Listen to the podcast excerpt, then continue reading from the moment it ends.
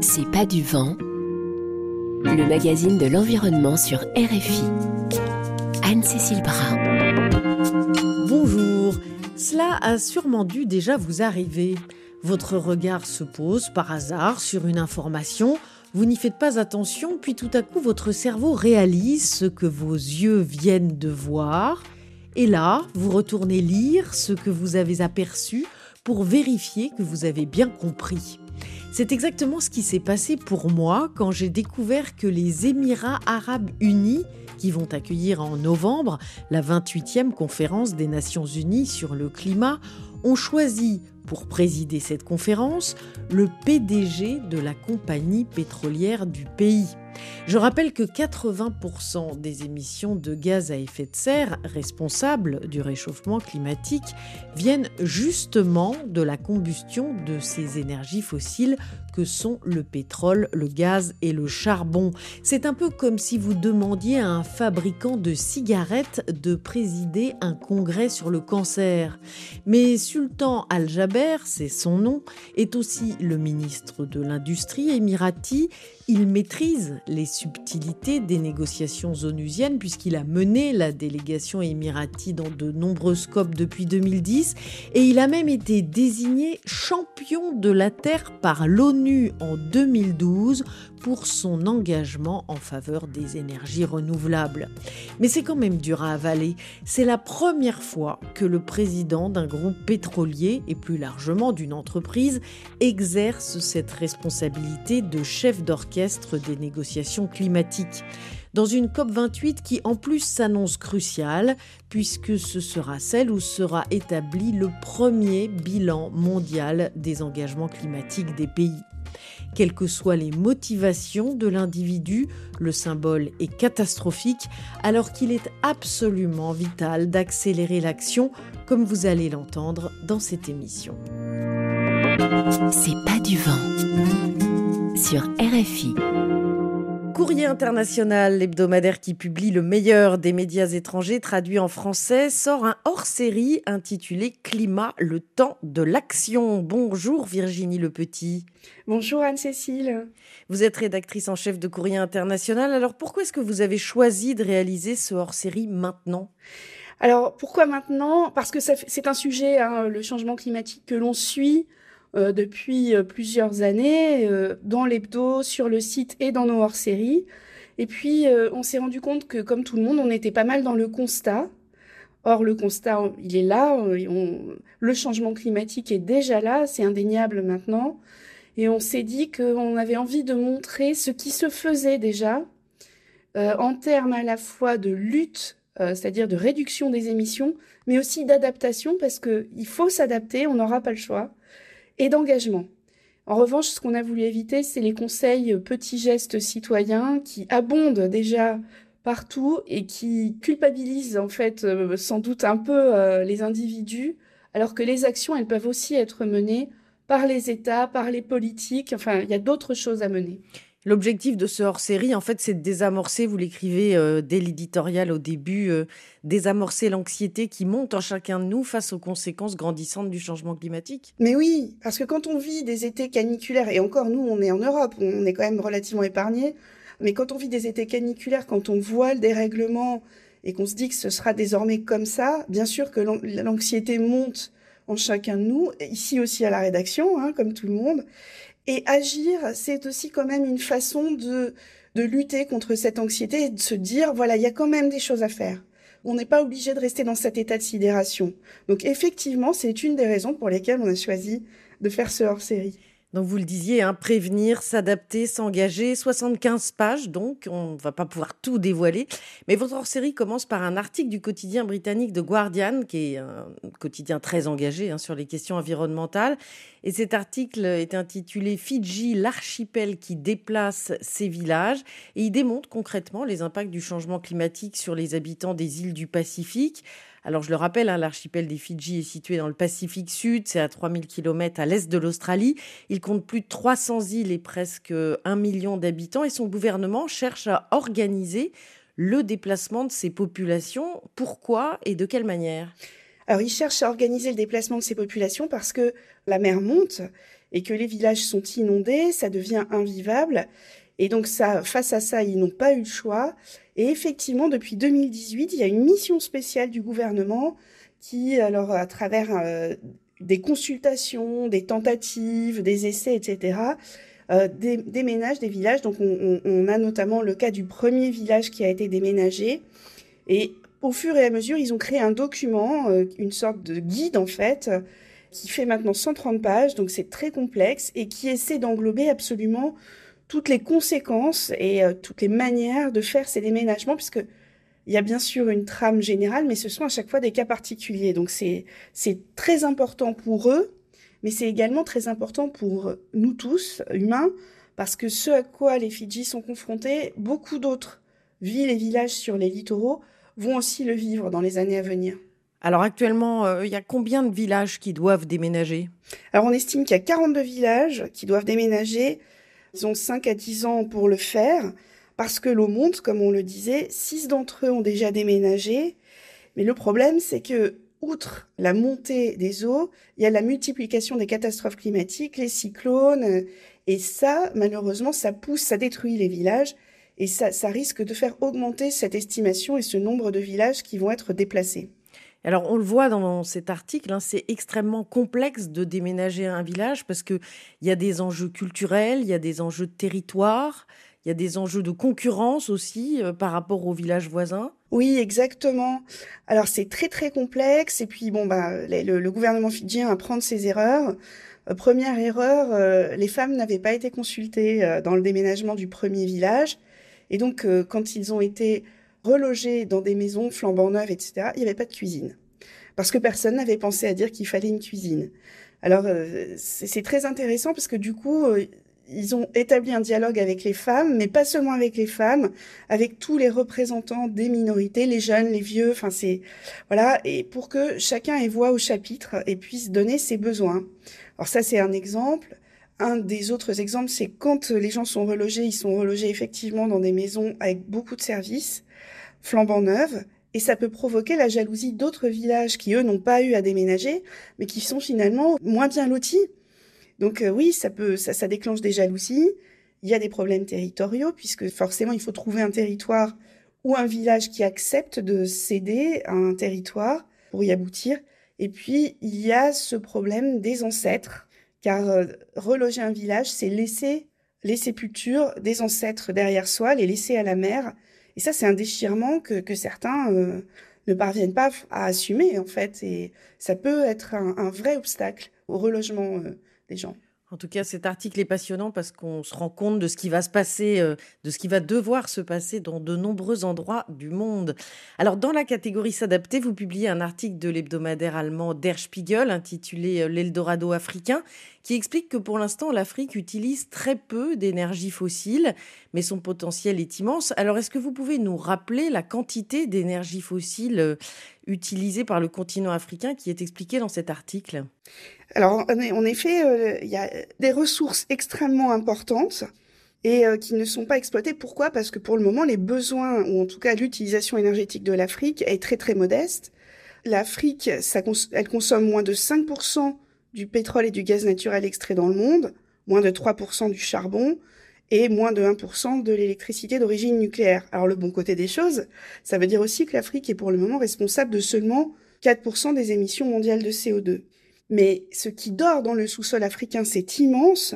C'est 125 milliards de barils de pétrole, dix fois plus que dans toute l'Europe et plus qu'en Russie. Et ça, ça c'est quand même assez incroyable. 12 900 milliards de mètres cubes de gaz de réserves avérées, hein, on va dire. Pareil, quatre fois les réserves européennes. Du charbon assez pour euh, couvrir les besoins actuels du continent pendant 70 ans. Donc, une immense réserve d'énergie fossile. Mais alors le problème, c'est que selon l'Agence internationale de l'énergie, il ne faut plus créer aucune nouvelle infrastructure d'exploitation d'énergie fossile si l'on veut contenir le réchauffement climatique. Et là, évidemment, on voit bien que le continent africain est face à un dilemme important. Oui, euh, le continent africain est face à un dilemme et certains euh, de, ses dirigeants ont déjà répondu, hein, notamment Macky Sall, le président du Sénégal, qui dit il serait injuste d'interdire à l'Afrique d'utiliser les ressources naturelles dont elle dispose dans son sous-sol. Et, puis c'est assez inaudible de s'entendre donner des leçons de la part de l'Occident qui a quand même euh, sans vergogne exploité ces énergies fossiles en disant à l'Afrique, nous, on vous interdit de le faire. Donc ce dilemme, il est vraiment très très difficile à résoudre. Et de fait, l'Afrique va forcément exploiter euh, ces énergies fossiles parce qu'elle en a besoin et qu'elles sont là immédiates à portée de main en fait. Donc voilà, il y a quand même une équation très très compliquée.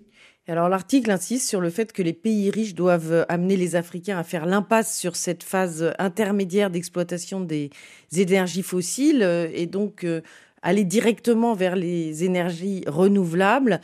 Mais euh, il précise que si les signes ne sont guère encourageants à l'heure qu'il est, les mouches pourraient changer d'âne. J'ai beaucoup aimé cette expression. En fait, ce qui se passe, le leapfrogging, c'est passer directement effectivement aux énergies renouvelables. Mais ça, il faut de l'aide et des investissements de la part des nations occidentales, en fait. Si on veut inciter l'Afrique à passer directement à ce stade, il faut la, soutenir dans cet effort parce que c'est un effort. Et ça, pour le moment, c'est quand même assez faible. C'est assez faible, sauf dans l'Afrique du Nord, le Maghreb, où là, effectivement, il y a des investissements colossaux, notamment dans les énergies solaires, au Maroc notamment, mais, mais dans d'autres pays. Et ces investissements sont faits avec le soutien de l'Union européenne notamment. Alors ce que nous dit le site Inkifada dans un autre article, certes ça peut marcher, mais c'est quand même encore au profit de l'Union européenne qui investit, mais qui va récupérer une part de l'énergie produite. Donc voilà, il faut trouver des projets avec un juste équilibre, c'est ça la clé. Et en attendant, on le disait au début de notre entretien, hein, euh, les conséquences du changement climatique se font de plus en plus sentir à travers le monde. Et euh, cet article du magazine britannique euh, Times, qui compare l'Irak qui suffoque et le Koweït qui reste au frais, est très éloquent à ce sujet. Deux pays qui sont tous les deux situés donc au nord du Golfe arabo-persique et qui sont une allégorie des différences de capacité d'adaptation en fait entre pays pauvres et pays riches. Oui, c'est exactement pour ça qu'on a sélectionné cet article qui est extrêmement parlant euh, parce qu'effectivement, donc c'est des régions euh, maintenant qui sont parmi les plus chaudes du monde.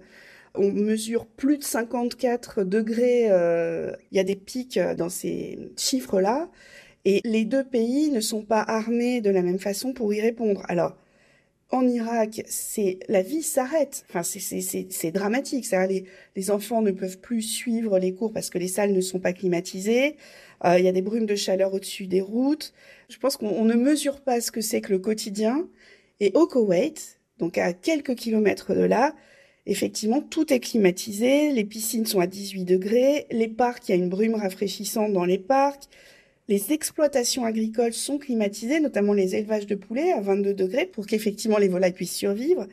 Et donc, on voit dans, la réaction de ces deux pays le, problème toujours du financement, de l'adaptation, mais aussi un autre problème, une boucle de rétroaction, c'est-à-dire celui de la climatisation. Parce que le Koweït n'est pas seul responsable, hein, évidemment, mais les climatiseurs et tous les outils de rafraîchissement vont se multiplier D'ici à 2050, ça devrait tripler. Et tous ces, tous ces outils consomment de l'énergie. Donc, comment survivre? Comment pouvoir s'adapter, c'est-à-dire quand même rester au frais, tout en n'accentuant pas les émissions de CO2 C'est un vrai souci. Mais, mais voilà, donc euh, il, y il, est intéressant à plus d'un titre cet article. Souci pointé d'ailleurs euh, par les scientifiques dans le dernier rapport du GIEC qui, à propos des climatiseurs, parle de fausses bonnes solutions. Alors ensuite, euh, on se demande du coup quelles seront les bonnes solutions euh, pour euh, enrayer le changement climatique. Et là, vous avez sélectionné un article assez vertigineux, j'avoue, du média japonais Nikkei Aisa, qui s'intéresse à la folie des projets d'ingénierie. C'est en gros, la technologie nous sauvera, mais une fois qu'on a fini de lire cet article, on n'est pas du tout rassuré, on est plutôt très inquiet. Ah oui, quand on s'est dit, bon, on va parler des actions, on s'est dit on va aussi parler des actions contestables, ou en tout cas celles qui, posent beaucoup de questions. La géo-ingénierie en est une. Alors la géo-ingénierie, ça consiste à modifier localement. Donc les deux cas les plus fréquents, c'est faire pleuvoir ou bien absorber les émissions de CO2. Et cet article japonais qui recense en fait des expérimentations euh, faites dans toute l'Asie est vraiment vertigineux, ça c'est vrai, mais je trouve qu'il pose les bonnes questions. C'est-à-dire, ça existe, c'est déjà employé.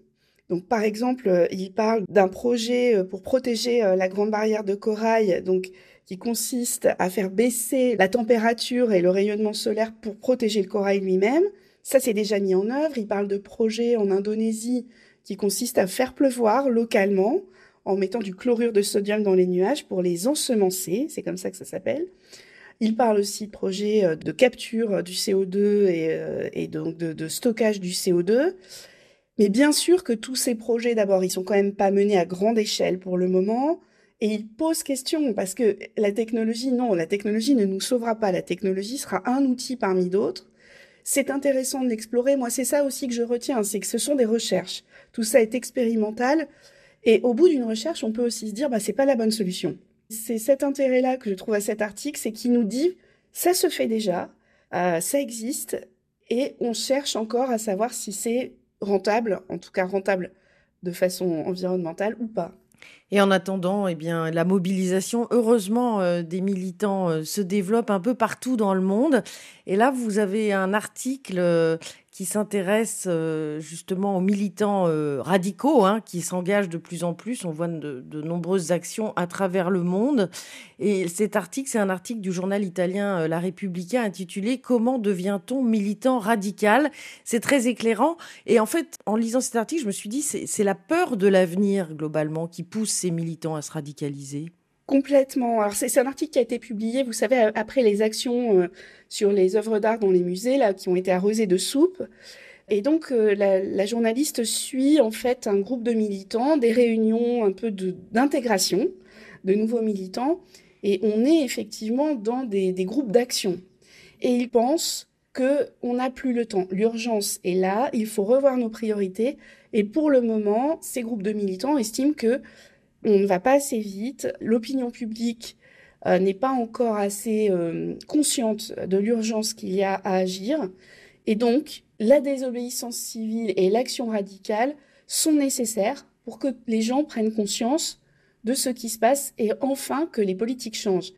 Et ils le disent, hein, tant pis si je, je, suis emprisonné, tant pis si j'ai des amendes, c'est le moment de passer à l'action. Donc c'est extrêmement éclairant sur les motivations et les méthodes de ces groupes qui ont été quand même pas mal décriés et ce sont pas non plus des fous furieux, c'est des gens qui ont une conscience euh, extrêmement forte de ce qui se passe et qui choisissent une priorité et qui voudraient que, convaincre que c'est la bonne en fait. Il y a un autre article qui est, qui est très intéressant euh, qui alerte aussi sur euh, le décalage euh, entre la perception euh, des conséquences de la dégradation de l'environnement entre le nord et, le sud de la planète, j'ai envie de dire, c'est une interview de Amitav Ghosh, qui est euh, un économiste indien. C'est un article qui a été écrit pour le, Standard de Bruxelles et qui montre à quel point l'inaction des sociétés occidentales est catastrophique. Et il estime, cet écrivain indien, que c'est lié à euh, des convictions qui proviennent de cinq siècles de colonialisme. Oui, en effet. Il pense qu que les Occidentaux sont, toujours dans un aveuglement hérité du colonialisme. Hein. Et le résultat de cet aveuglement, c'est de se dire, ou du moins d'avoir en filigrane, bon, effectivement, il va falloir qu'on s'adapte et tout, mais c'est pas nous qui allons subir le pire, ce sont euh, les pays du Sud. Et Amitav Ghosh dit, alors déjà, vous vous trompez complètement, parce que ça va être drastique pour vous les Occidentaux.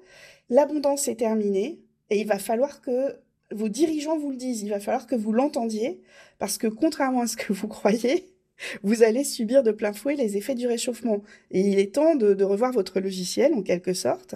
Donc euh, c'est vraiment passionnant, et il parle aussi évidemment de, de, tous les problèmes de non seulement de financement hein, des actions, mais aussi euh, de, dédommagement euh, des dégâts que l'Occident, puisque c'est lui qui a été le plus grand consommateur euh, d'énergie fossile jusqu'à présent, inflige au reste du monde. Votre hors-série s'appelle euh, Climat, le temps de l'action. Il est donc euh, disponible en kiosque, j'ai envie de dire, pour les gens qui habitent en France et sinon euh, sur Internet. Nous mettrons le lien pour y avoir accès sur la page de l'émission. Et Virginie Le Petit, je rappelle que vous êtes rédactrice en chef de Courrier International. Avant de se quitter, juste un petit mot pour dire que Courrier International va lancer une lettre hebdomadaire sur le climat. Oui, une lettre qui va s'intituler Climatique et dans la droite ligne de ce hors-série, c'est-à-dire on va parler là aussi de l'adaptation, des actions, de la lutte, toutes les semaines et mettre l'accent sur un point du globe et puis diverses actions. Donc voilà, ça sera un rendez-vous qui sera lancé fin janvier. Merci beaucoup. Merci à vous. C'est pas du vent sur RFI.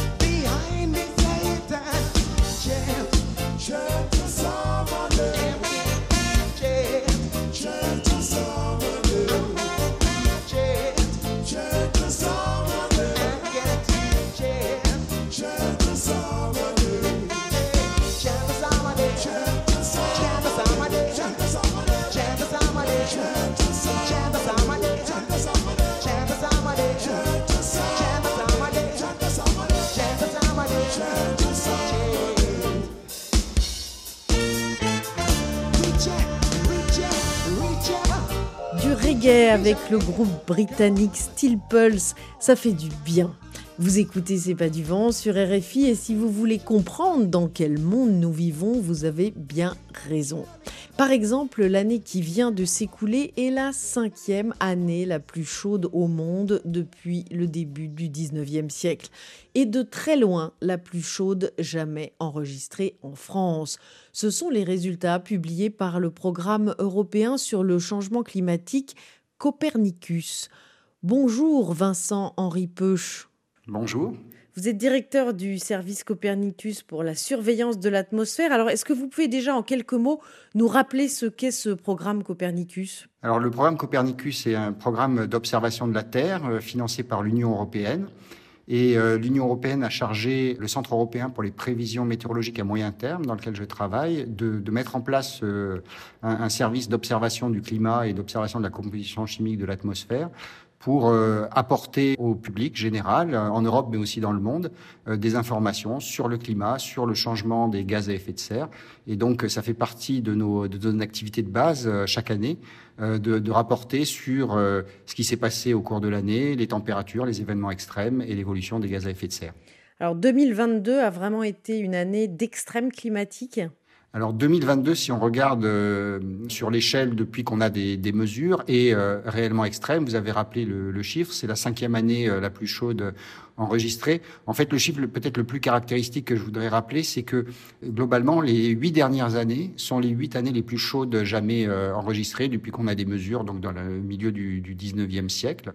Ce qu'il faut retenir aussi, c'est que c'est environ 0,3 degrés au-dessus de la moyenne de 1991 à 2020 mais aussi, euh, peut-être de façon plus importante, 1,2 degré euh, depuis euh, le milieu du 19e siècle, donc 1850-1900, ce, ce, qui nous rapproche finalement très près de la, de la limite de 1,5 degré que les pays se sont accordés à, viser comme objectif.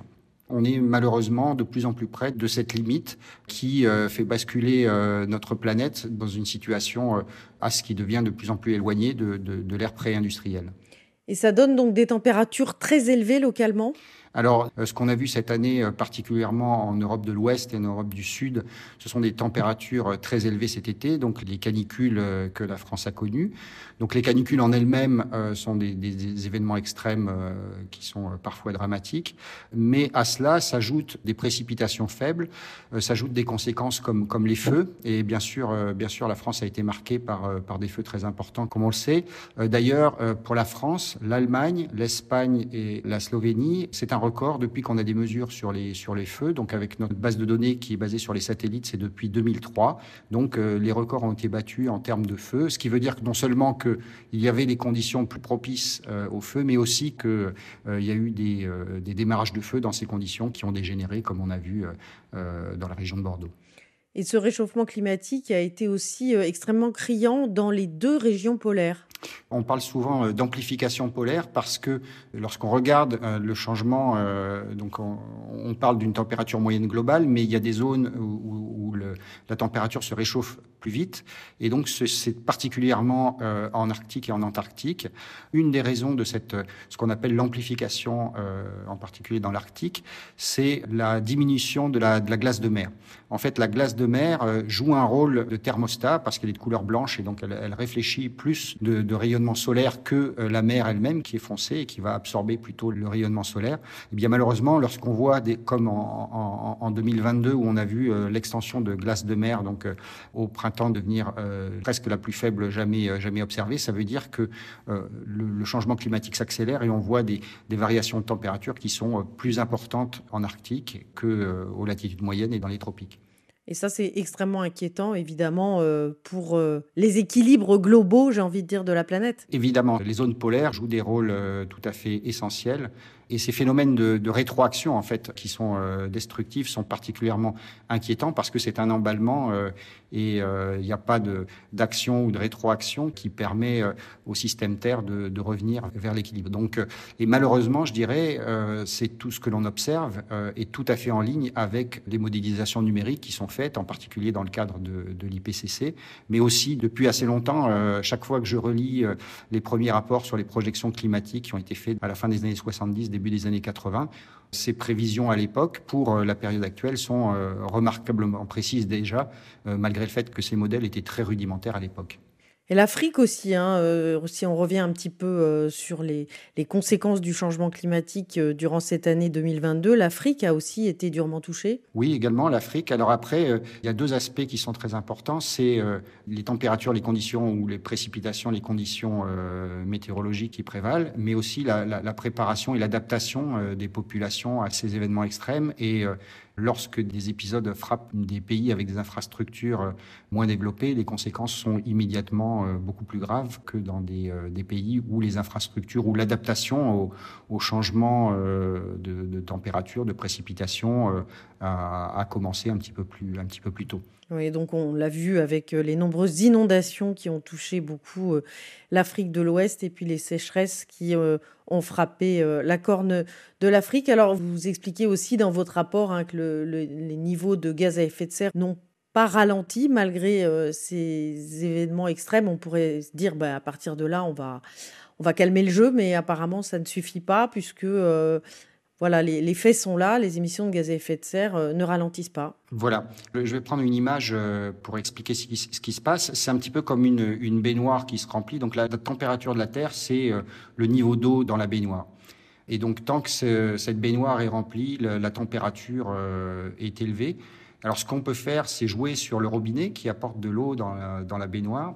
Et ce robinet sont les émissions mais euh, il faut pendant beaucoup d'années euh, réduire euh, le flux de, CO2 et de méthane qui arrive pour que progressivement, parce que la baignoire a une évacuation, le niveau d'eau dans cette baignoire puisse baisser et les températures peuvent baisser.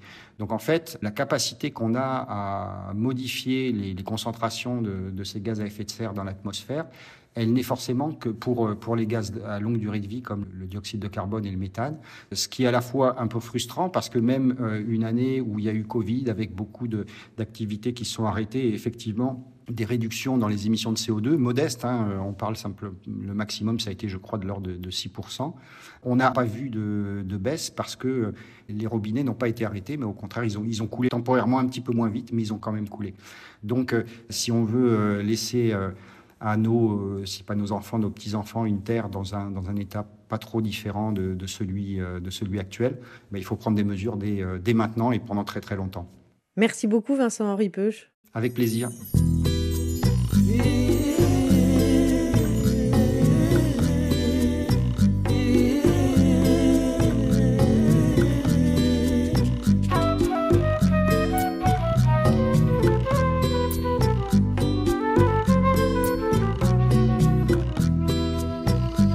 Cidade, no Moseque, lá no mato, estamos a chegar.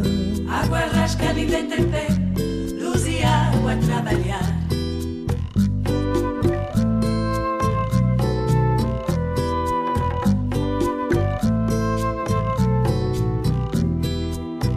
A candeia é uma vela, carbureto, ai, vai te iluminar. Água rasca de vento em pé, luz e água a trabalhar.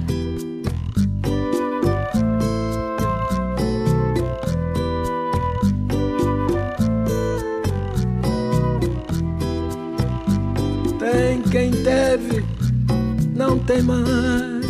Não adianta de caçumbular. Água rasca de vento em pé, luz e água a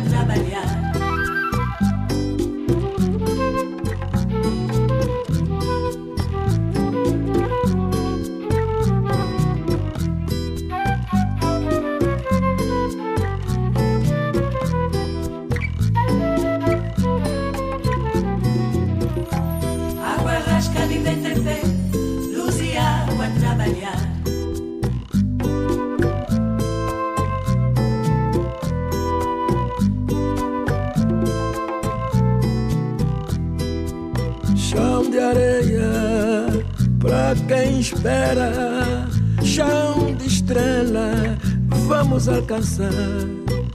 Rima na conversa, estila na passada, instiga bué, instiga tu também. Água rasca de vento em pé, luz e água trabalhar.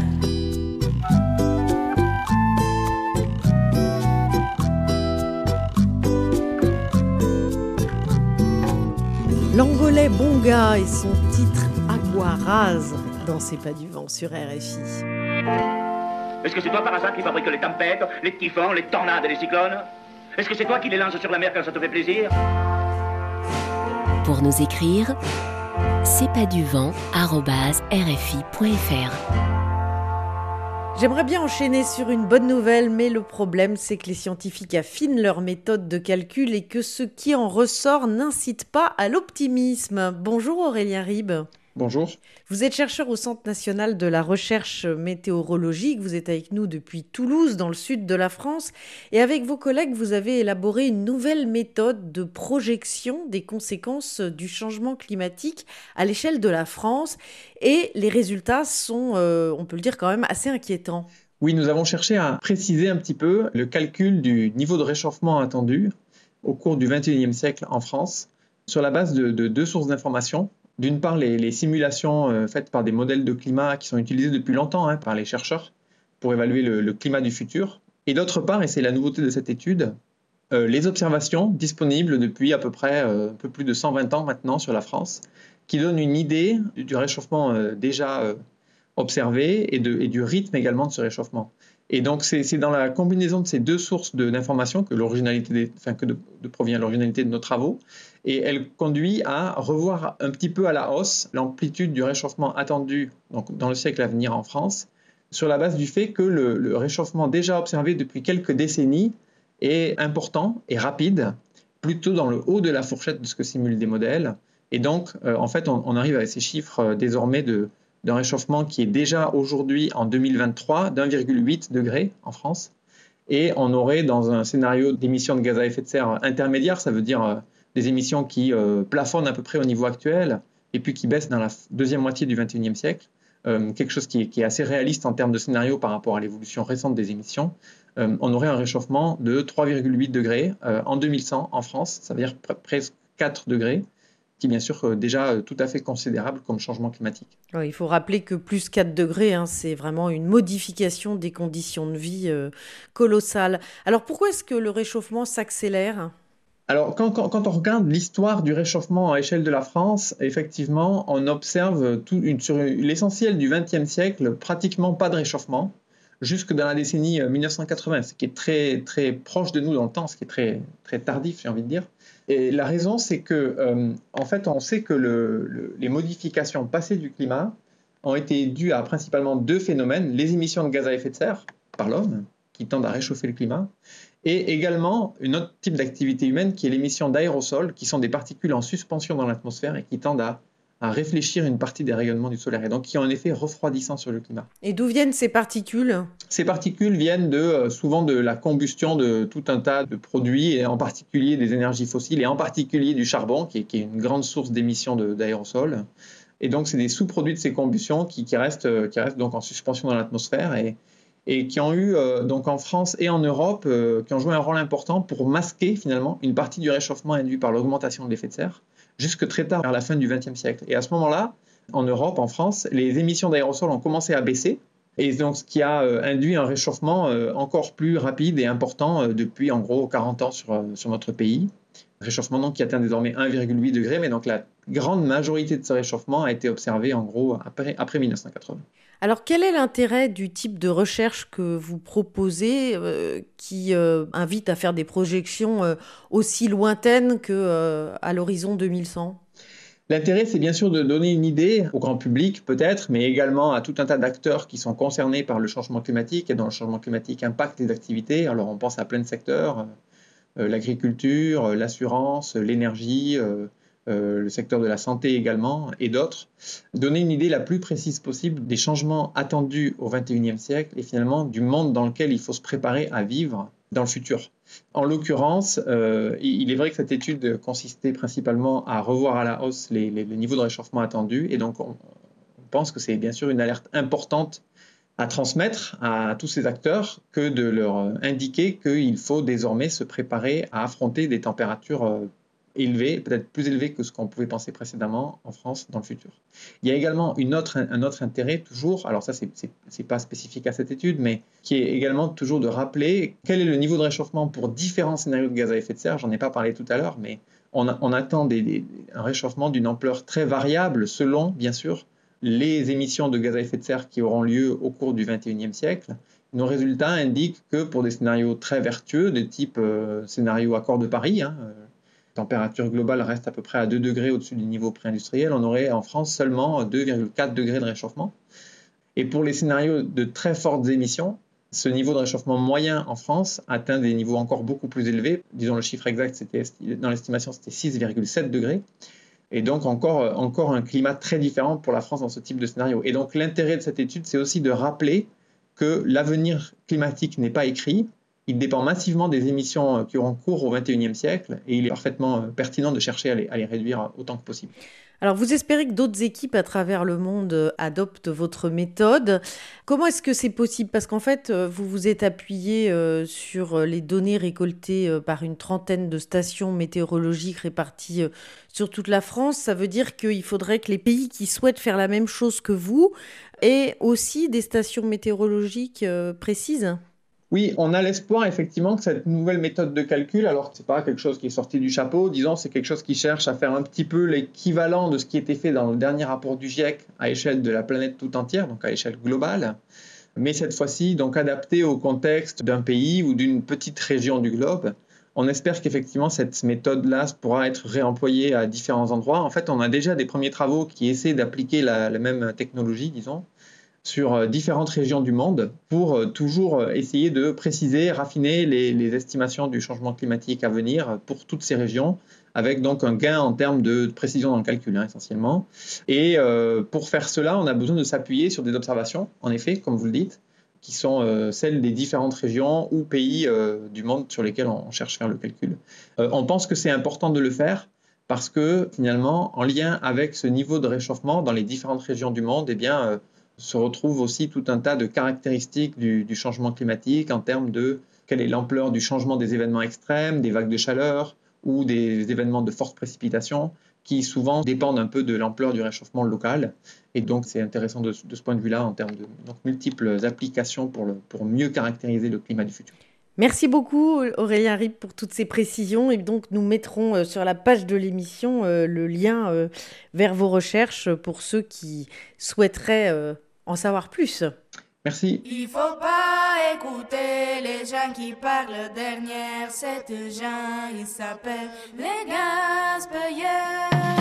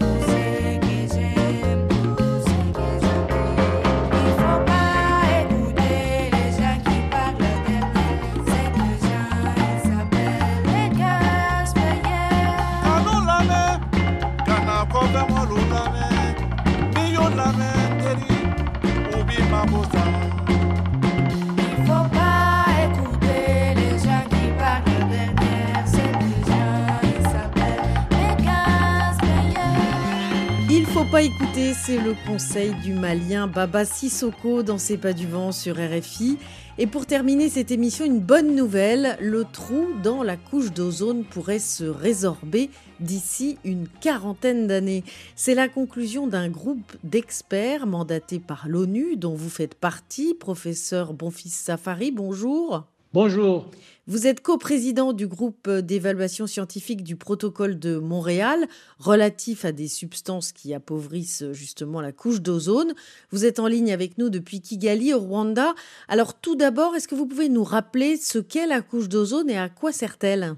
La couche d'ozone, en fait, c'est une mince couche euh, au sommet de l'atmosphère qui contient essentiellement l'ozone, qui est un gaz qui est utile pour euh, la vie sur Terre dans le sens où euh, l'ozone nous protège des rayonnements ultraviolets qui viennent euh, du Soleil et sont des rayonnements de très haute fréquence et provoquaient donc des maladies comme le cancer et d'autres maladies pulmonaires. Alors une belle découverte, je le disais, c'est que le trou dans la couche d'ozone diminue. Dans quelle proportion? Le rapport, le dernier rapport indique que l'ozone se, se, reconstitue à un rythme de 1 à 3 tous les 10 ans, depuis, euh, depuis l'année 2000. Donc ça veut dire que dans 40 ans, il n'y aurait plus de trous dans la couche d'ozone C'est ce que le rapport indique. L'état de la couche d'ozone sera pratiquement recouvré et se retrouvera euh, dans l'état où il était vers les années 1980. Alors ce succès, c'est le résultat d'une mobilisation internationale incarnée par le protocole de Montréal, qui pourrait être une source d'inspiration hein, pour enrayer le changement climatique. Mais absolument, le protocole de Montréal, bien aussi euh, la Convention de Vienne, qui est aussi à la base du protocole de Montréal sur la protection de la couche d'ozone. C'est vraiment un succès, c'est un succès euh, du monde entier, tous les pays qui sont affiliés et respectent les règles définies par euh, euh, les partis, les partis signataires du, du, protocole de Montréal. Et ces règles qui interdisaient donc euh, l'utilisation de certaines substances qui justement créaient ce trou dans la couche d'ozone. Et absolument, les éléments qui détruisent la couche d'ozone fondamentalement sont à base de brome et de chrome. Depuis donc 1989, démarrage du protocole de Montréal, il y a eu des accords et des accords qui euh, proposait donc euh, l'élimination de ces substances qui, détruisaient la couche d'ozone et où on abolit les substances qui étaient donc euh, à base d'hydrofluorocarbone, ce qu'on appelle HFC. Oui, que l'on trouve principalement dans les réfrigérateurs et dans les systèmes de, climatisation. Alors, il y a un lien hein, d'ailleurs entre le phénomène du changement climatique et la protection de la couche d'ozone. Les deux sont liés. Mais absolument, les deux, sont liés, ce que j'allais dire, parce que l'abolition de ces substances qui sont des hydrofluorocarbones, ces substances sont venues pour remplacer les chlorofluorocarbones, euh, qui avaient été aussi acceptés pour, euh, comme alternative donc, euh, dans les, les, équipements donc, de froid. Et plus tard, donc, ils ont été remplacés par les hydrofluorocarbones. Eux, ils n'ont pas donc le pouvoir de, détruire la couche d'ozone. Ils ont une capacité de réchauffement euh, global de la planète. Donc, euh, ils ont euh, le défaut, évidemment, de contribuer au changement climatique à cause du réchauffement global de, de, la planète. Alors, comment faire attention à ce que les solutions envisagées pour lutter contre la couche d'ozone n'impacte pas le changement climatique et vice-versa, hein, parce qu'il y a aussi des solutions envisagées euh, euh, pour lutter contre le changement climatique qui pourraient impacter la couche d'ozone. La solution qui est envisagée, c'est de pouvoir les substituer par euh, d'autres substances qui sont efficientes énergétiquement, mais qui ne contribuent pas donc ni à la destruction de la couche d'ozone, ni euh, au réchauffement climatique. Mais il n'y a pas une crainte euh, sur certains aérosols qui pourraient être envoyés dans l'atmosphère pour euh, diminuer le réchauffement climatique et qui pourraient impacter la couche d'ozone? Il y a cette alternative qui est proposée, mais ce n'est pas encore mis en pratique. Donc, ça demande beaucoup d'études hein, pour bien analyser l'impact négatif que ça pourrait apporter. L'idée, c'est que l'injection de ces aérosols dans la stratosphère contribuerait donc à, réfléchir le rayonnement solaire et ainsi aussi euh, refroidir en même temps la couche d'ozone et la troposphère. Et ceci contribuerait donc euh, comme solution à, réduire le, réchauffement climatique et en même temps, en refroidissant la, stratosphère, on, maintient la couche d'ozone parce qu'en fait, la couche d'ozone est détruite lorsque la température est élevée et donc ça contribue aussi à beaucoup de dynamique. Eh bien, merci beaucoup d'avoir répondu à nos questions. Je vous remercie beaucoup, Anne-Cécile. Et merci à François Porcheron pour la réalisation de cette émission et à vous, chers auditeurs, pour votre fidélité. Continuez à nous écrire et à partager nos podcasts sur vos plateformes préférées. Prenez soin de vous et des vôtres et rendez-vous la semaine prochaine, même planète, même heure.